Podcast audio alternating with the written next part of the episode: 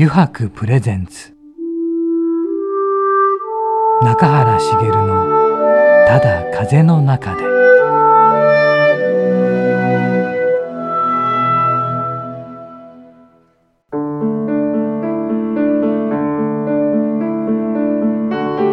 皆さんこんにちは。声優の中原茂です。中原茂のただ風の中で。今回もですね横浜駅から徒歩10分ほどのところにありますいわく横浜本店よりお送りしてまいります。さて今回のゲストはですね前回に引き続き歌手で役者の浦彩子さんです。中垣くん2回目来たね、はい、浦さん。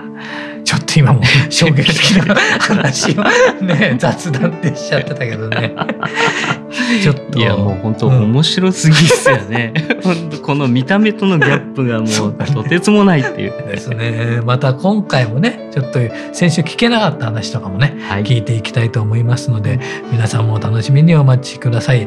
それでは今週も楽しいお話を伺ってまいりましょう。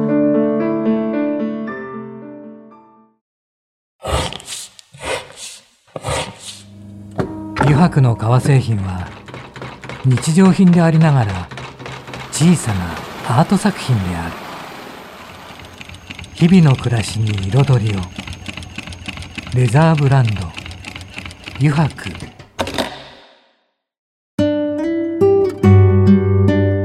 油白プレゼンツ。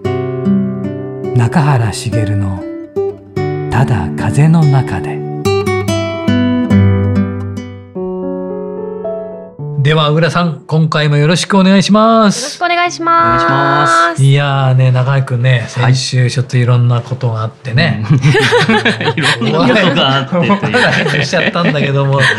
あのあれだよそのお芝居の話からなんだけどね、はい、浦さんがねこれから出演されるドラマとかあるんですよね。はい、えっと、うん、それちょっと先に聞いちゃおうかなと思って、うん、ありがとうございます。えっと6月の24日金曜日から、うんうんうんアマゾンプライムビデオで独占配信の、えー、アマゾンオリジナルドラマ、はい、ゲームオブスパイですね、うん、東山紀之さんが主演のお、えー、すごい。これあの資料をちゃんとそのまま読みますね。あの間違いがない。日本初の新感覚スパイアクションエンターテインメント。ゲームオブスパイです。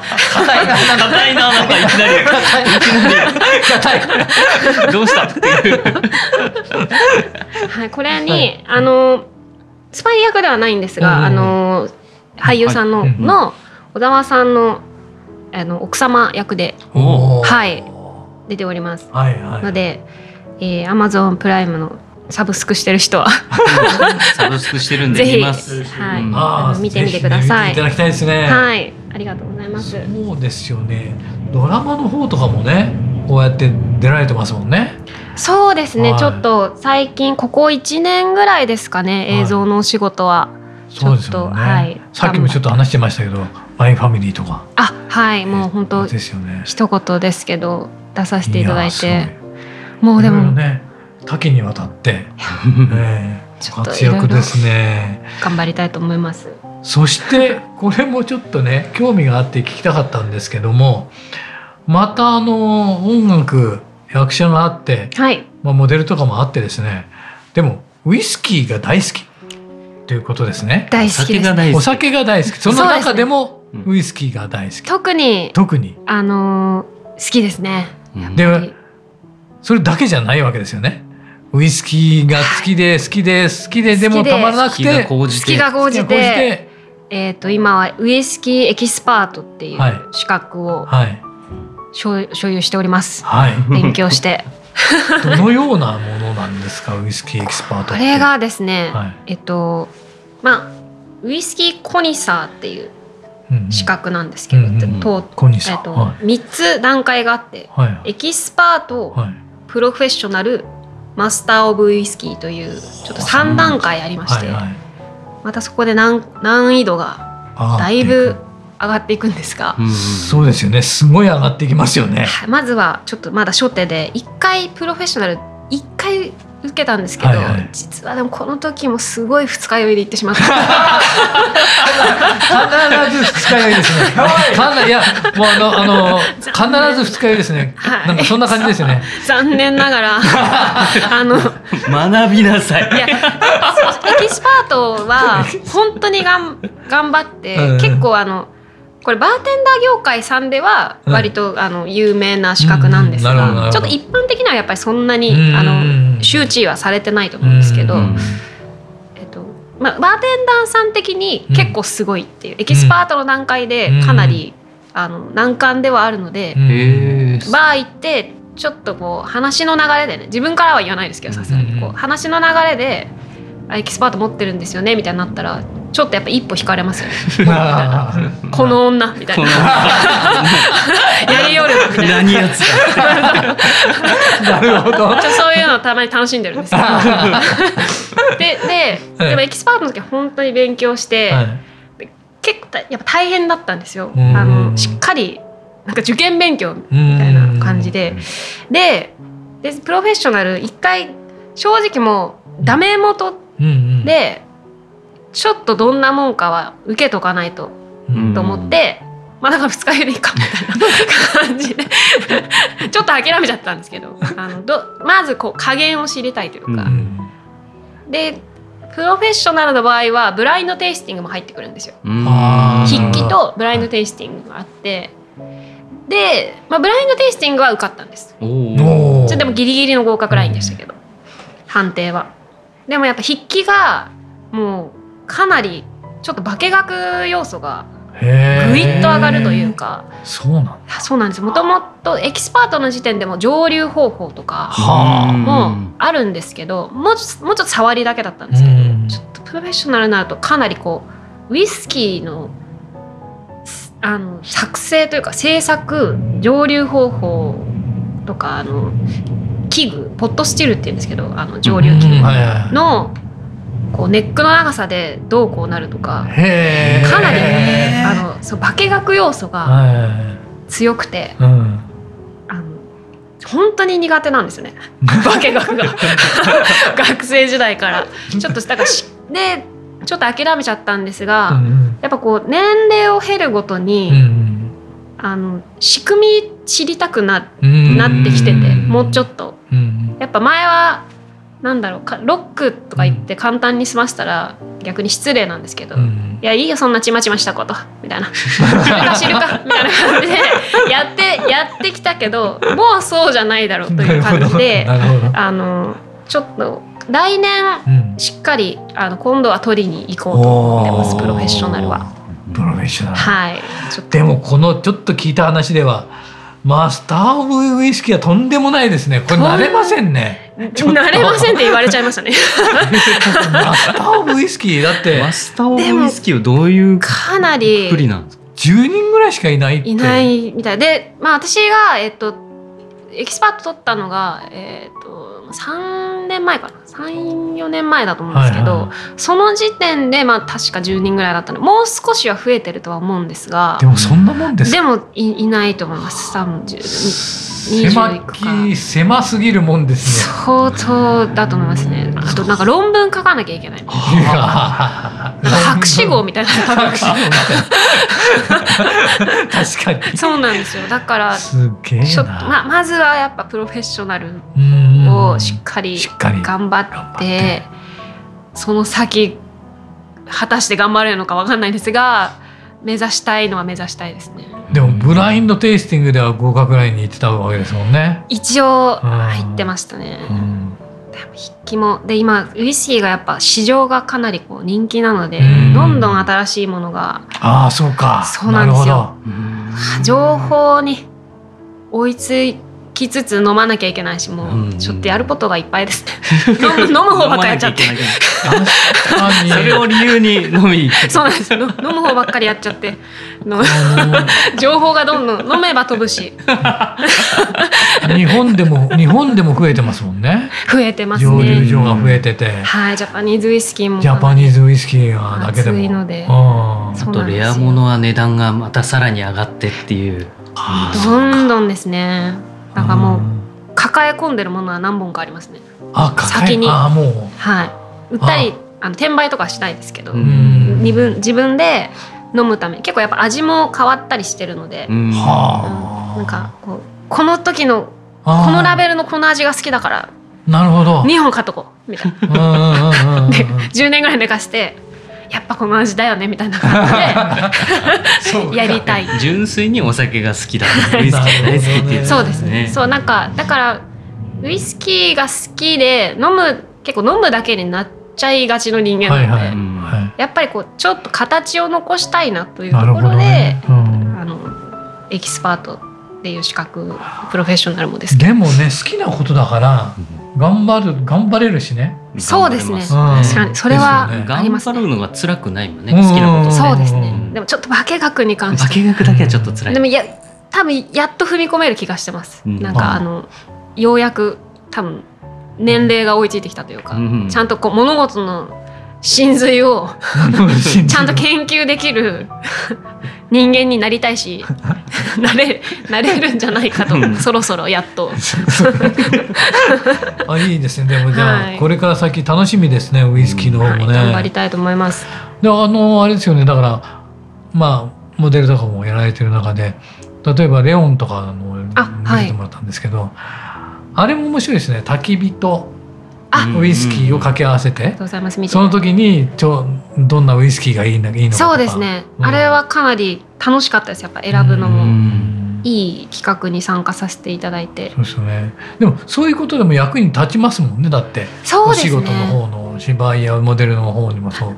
うん、確かあのレレオンの焚き火誘導に関しては、はい、あのどっちかっていうとウイスキーエキスパートを、うん、あので呼ばれたので。なるほど、はい、はい、それは結構あだからウイスキーとしては初仕事みたいな感じだったのでで、嬉しかったですね。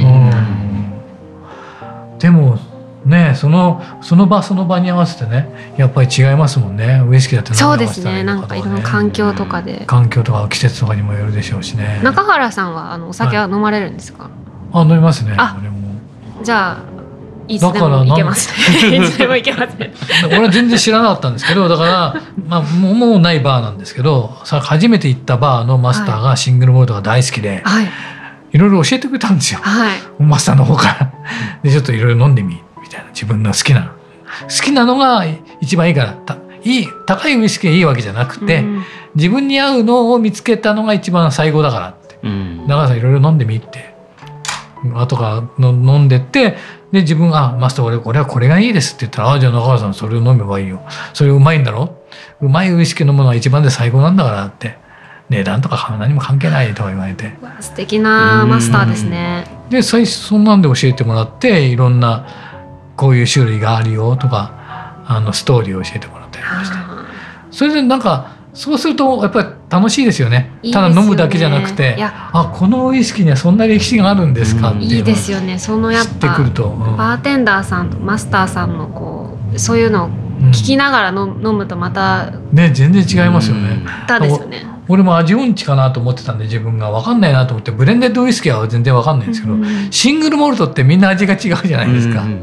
そのシングルモルトが特に好きなので、ね、それがすごいなと思ってあ俺でもはっきり分かるんだみたいな。あみんな違うみんな違うんだみたいな。個性がそれぞれありますよね、えー、あと年代ものによっても違うじゃないですか。そうですね。これもだからそれねそうシングルモルトの ウイスキー大全なんで。ちょっとあの本もね本までね持ってきていただいてすごいな。シングルモルトがお好きと聞いてとても嬉しいです。俺俺だから多分自分があんまり強くないからだと思うんですけど最初に好きになったのがジュラでした。あアイロブジュラアイロブジュラあのおお花マスターの話にも感化されて、はい、ジュラ島で作られてるんです中野さんこれはみたいな。ストーリーが。そう1年に1回か2回、島民が集まって作ってるんですみたいな。ジュラちっちゃい島なんでね。ちっちゃい島アイラ島には行ったんですけどねあそうです、ね、アイラ島のここら辺なんですよあの、うん、すぐ近くなんですけどジュラ島のあれがねその島のあれが印刷されててあそう確か確かジュラの島民より鹿の数の方が多い。そうそう そんなんでした。そんなんでした。島民より鹿。そ れで有名なジュラト有名なジュラトでもそれもすごいなと思って島民集まってみんなで作るんだみたいな。一大イベント一大イベントだと思って、うん、ありましたね。そんな話聞くとなんかなおさらね味わい深くなってきて。いや本当ですよね、うんでも今日ねウイスキー大全まで持ってきて。じゃなんか間違いがないように。意外に真面目なところが垣間見えるっていうね。せっかく持ってきてもらったんですから、浦さん何かあります？自分はこれこれ。私はが一番好きなのは、はい、そのアイラ島のラガブーリン。っていう、はい、あのシングルモルトで、はい、実際あの蒸留所も行ってあ行ったんですね、はい、行きました行きました。であの買いましたねあの、はい、スキットルって。はあはあ、スキットルラブーリンに入ったやつ、ちなみにこういうちょっと絵が見えなくて、ラジオで申し訳ないんですが、はい、後でね、はい、写真撮らせていただいて、えー、いいですね。それが好きですか？はい、もう大好きで、えー、一番愛愛してますね。愛してますはい、どんどんでもこちらも人気が高まって、はいはい、高騰してしまっております、ね、やっぱりそうなんだな。はい。酒屋さん行っても、あ、なんか品切れの時も結構あって、はい、今までは大体常駐であったんですけど。いずれ樽を買うわけね。樽ごと買ってっていう。樽なんか一回でも遊びであのウイスキーの師匠がいるんですけど私、うん。はい、あの樽買って樽買って。樽買ってワインなんかその方ワイン飲まないんででもらい物があるからって言って一回ワイン樽樽をワインで洗ってワインカスクにしてであの年数低めのやつちょっと熟成してみようぜって。飲みながらちょっと一回遊んだことあるんですけど、えー、どうでした？あんまりいい味になんなかったワインでね。ワインでって。そう。ちょっともうちょっと寝かせないとそうですね、うん、そう。だからせっかちだからすぐ飲んじゃう。せっかち 酒の待てないっていう。確かに10年はね待ちますもんねちょっとね。ね一番ね10年でまだ若いぐらいじゃないですかウイスキーって。それがすごいですよね、うん、うん、そっかでもやっぱりちゃんと師匠がいるわけですね。います最初にあのバーテンあバーテンダーさんじゃないんですけど、はい、あのバーで、はい、バーで働いてたこともあって、はいはい、そのバーでお客さんで本当に詳しいんですよ。バーテンダーさんより詳しいそこに最初教えてもらってっていうのはありますね、はあ、そこからどんどんハマっていってハマるきっかけもちゃんとそういうところであった。出会いがないとね。そうですね。なかなかやっぱしかも嫌ですよね。こんななんか自ら最初 最初からなんかいやウイスキーがみたいな。調子乗ってんのかみたいな。この女。やっぱ師匠とかいた方が。よくないですか？なるほどね。この人に教わってますみたいなね。いや別にそういう方がいらっしゃっても全然いいんですけど、はい、もちろん、はい、ウイスキーもね好きだってことで。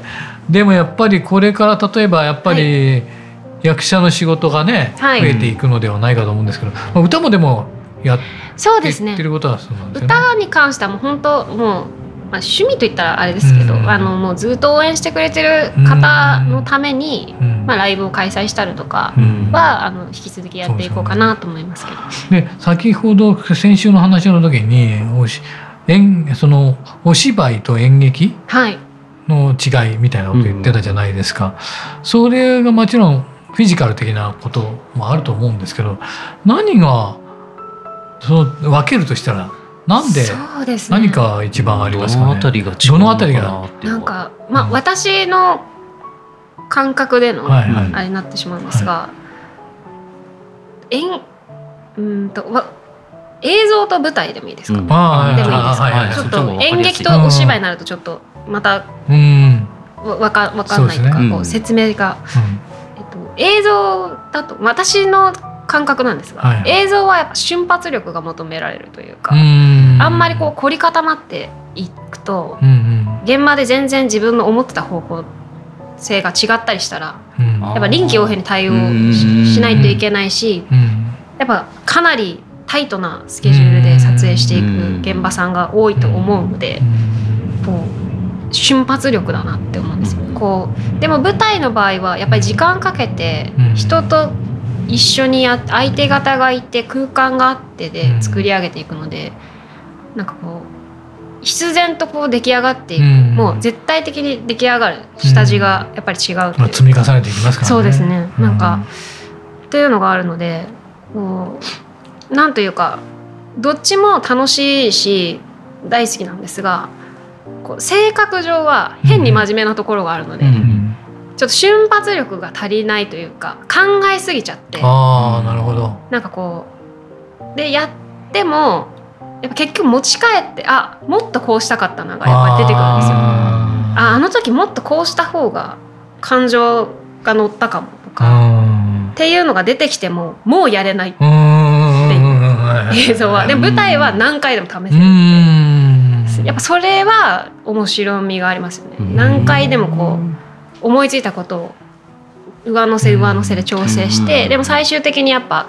ディレクターがジャッジしてくれるからそのさじ加減はなんて絶対的信頼の方もいるから遊びやすいですよ。遊びやすいというかあの研究ができるっていうのが。あとドラマとかで決定的に違うのはもう自分もだからそういうのやってないんで、はい、そっちの方はやってないんですけど順取りじゃないじゃないですか。あドラマは。だって信じられないことにね、はいはい、クランクインして最初のシーンがクライマックスシーン、はいはい、怖いどうどう感情のコントロールしたらいいのかってやつですよね最初にクライマックスシーン、うん、いきなりドンクライマックスっていう役はまだやったことがないのであれですけど、うん、毎回やっぱその交番表を見て、はいはいはい、どういうシーンの順番なんだろうっていうのは確認しますね。怖いから。そうですよね。絶対怖いですよね。このシーンが先だったらあもうこれ終わってんのかとか。でもなんかこう人にもよるんでしょうけどそれが必要か必要な人もいれば別になくてもあそうか。意外と意外と慣れななんていうんですかこう画面上はわからないというか逆にそれで頭でっかちになってることの方がなんか余計になることもなんか役者友達とかと話しててなんかあるんですよ。なんかそのさじ加減がすごく難しい時はあります。それはだから積み重ねていくあれってやっぱりそっちが好きだって方はやっぱ多いですもんね。うん。あ舞台の舞台が作り上げていくのが好きなん。で。そうですね。確かに。みんなでアンサーみんなとの駆け引きで作作り上げていって。仲間意識が強くなるんですかねそっちの方が。ありますね。やっぱ絶対まあ大きい公演だともう3か月間毎日一緒みたいな感じなのでちょっとなんかある意味初めて野田マップの作品で参加させてもらった「あの Q」っていう作品があるんですけど、クイーンの,、はいはい、あのインスパイアードバイクイーンで。でその時とかやっぱ終わった時なんかあ学校みたいだったなと思いました。なんかこういきなりいきなりっていうか始まって終わりがしっかりあるじゃないですか、こっからここって、なんかこれ読むのって意外となんか大人になってないなと思って、なんかそういうなんか楽しみと初めてだからロスってあるじゃないですか。なんとかロスっていう最近の言葉が。あんまりなんかよく分かってなかったんですけどこれがロスか。あなるほどね。でなんか認識しました。初めて。Q 終わった時に。ちなみにあの Q って舞台は自分一回見させてもらって、うんうんうん、その後あまりにも良かったんで、うん、もう一回千秋楽も行ったっていう。そう。なんだ。2回来ていただいて。本当に？う本当に感動して。えまた再演やるんですよ、ね、今度詩の夏。私はあの今回は出ないんですけど、あの再演が今年の夏かな。でイギリスと台湾も行く。海外でも。海外公演もやる。っていう。も長く感動しちゃっていいね。いや本当舞台で、うん、まあそれまで正直行くことがなかったんですけど。こんなに素晴らしいもんなんだって。いいねすごい。それはすごい。そこで認識して、うん、もうあのうらちゃんが出るものは全部行かせてもらう。まあ、プラスあの他にも気になるものは行くような形にしようと思っていて。うんありがとうございます。いやこちらこそいいものを見させていただきました。竹中さんのね 楽屋行って竹中さんにもお会いさせていただいて。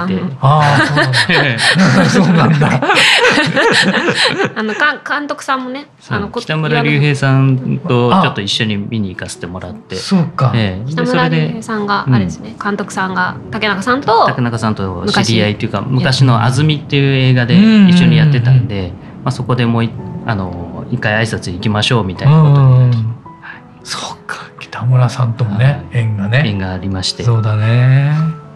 そっかありがとうございました浦さん。なんか2週にわたってね、はい、えー、いろんなお話を伺いましたがまたこの後ねあの9時やろうぜのコーナーが引き続きありますね。のありますので。そちらもねやろうぜ。やろうぜ、えー、お願いできますでしょうか。よろしくお願いします。引き続きよろしくお願いします。お願いします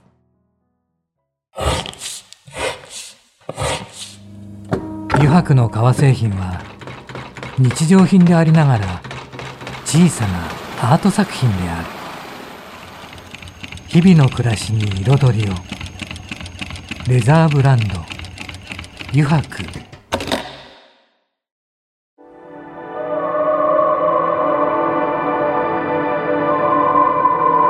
油白プレゼンツ。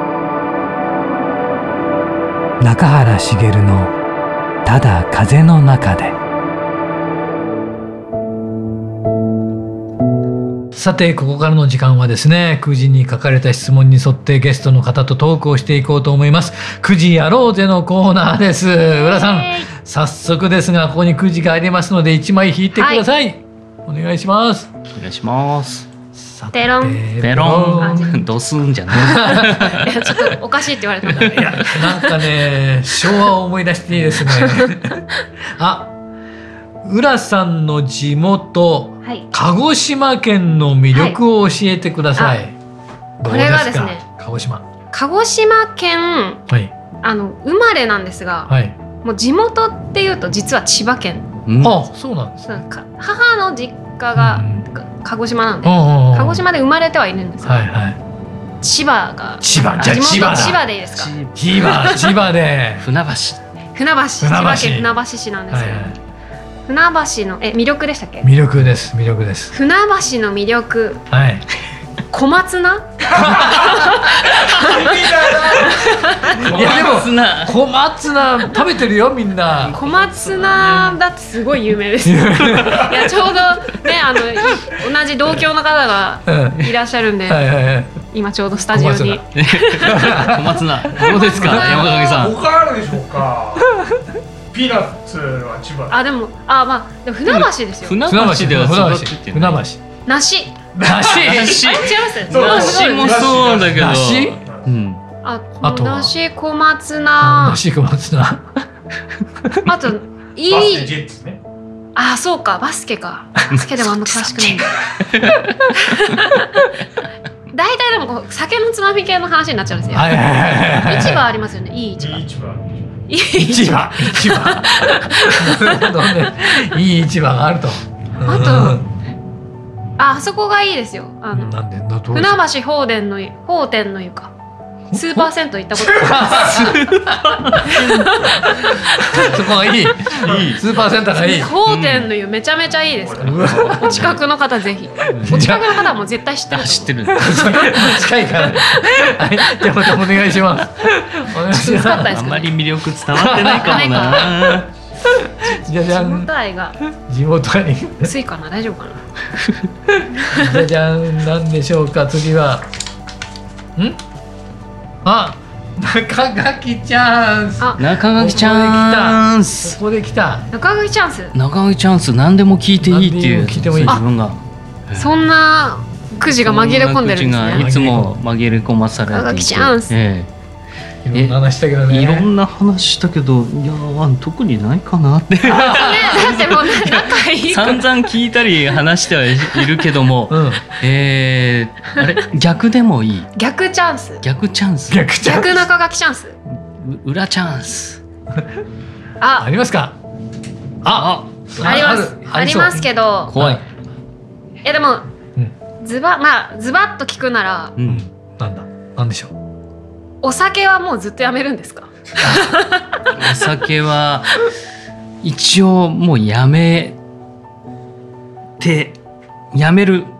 もうやめるというかでも本当に普通に飲まなくてもよくてで、ね、自らあの体も欲してない、うん、だからいいのかなっていう。じゃあもう完全にもう、消化したんですね。もう消化しちゃった。うん、別にもうなんか我慢して飲まないんじゃなくて、別に欲しいと思わないから。だから多分飲まないと思う、うん、素晴らしい。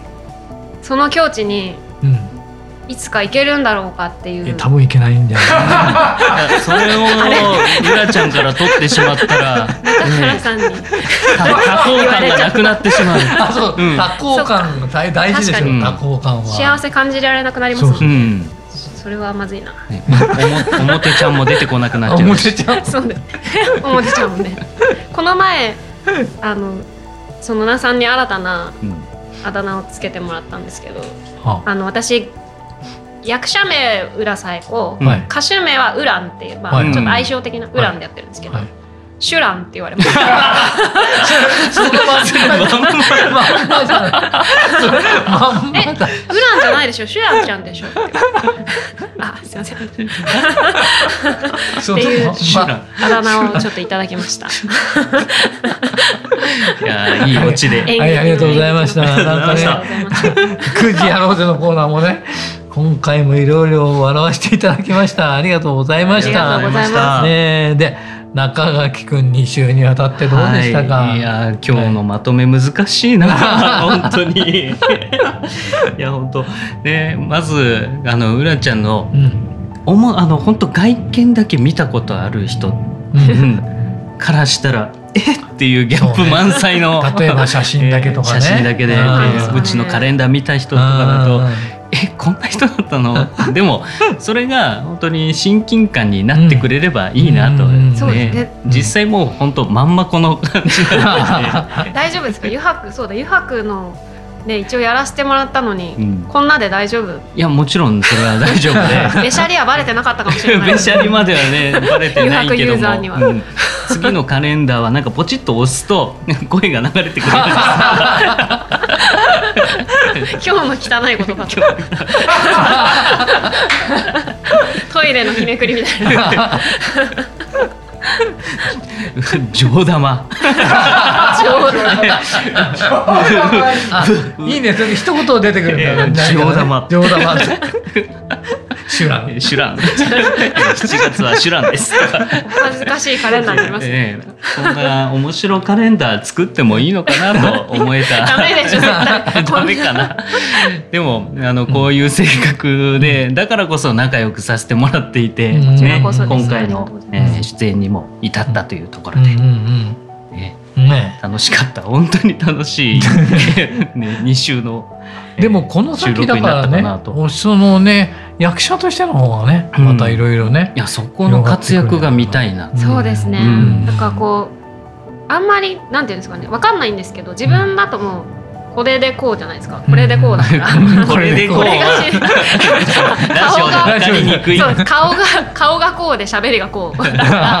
これがもう自分のなんていうんですかありのままだから、その皆さんの思う違和感もわかんないので、あれなんですけど役者としてはちょっと邪魔になる時がもしかしたらあるのかなと思うと。いやないないんでしょうね。大丈夫ですか？大丈夫全然大丈夫です。大丈夫でした。問題ないい。いらぬ悩みでした。このまま行きます。そのまま行こう。そのままが一番いいです。そのままはい。じゃ最後にですねあの浦さん先ほどもあったんですがこれから始まるドラマのね告知をまたお願いしたいと思うんですが、はい、はい、ありがとうございます、えー、東山紀之さん主演の、ゲームオブスパイというスパイドラマですね、アマゾンプライムの独占配信になります、うん、えー、こちらに、えー、俳優さんのはい、の小沢さんの奥さん役で、うん、えー、出させていただきます。和樹千恵という役で、はい、えー、出演しておりますので、えー、6月の24日から配信開始です、うん、えー、ぜひぜひご覧くださいこれは見ていただきたいね。楽しみですね。えー、楽しみですね。はい。あの、2回にわたってですね、えー、歌手で役者の浦最子さんにお話を伺いました。浦さん2回にわたってありがとうございました。ありがとうございました。ありがとうございました。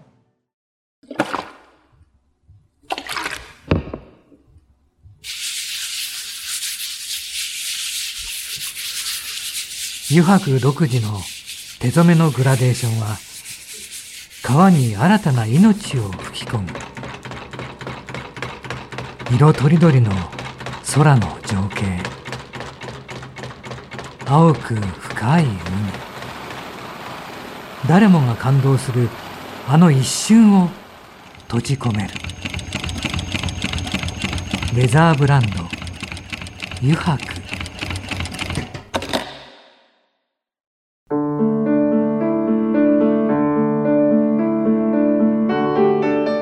中原茂のただ風の中でそろそろエンディングのお時間です。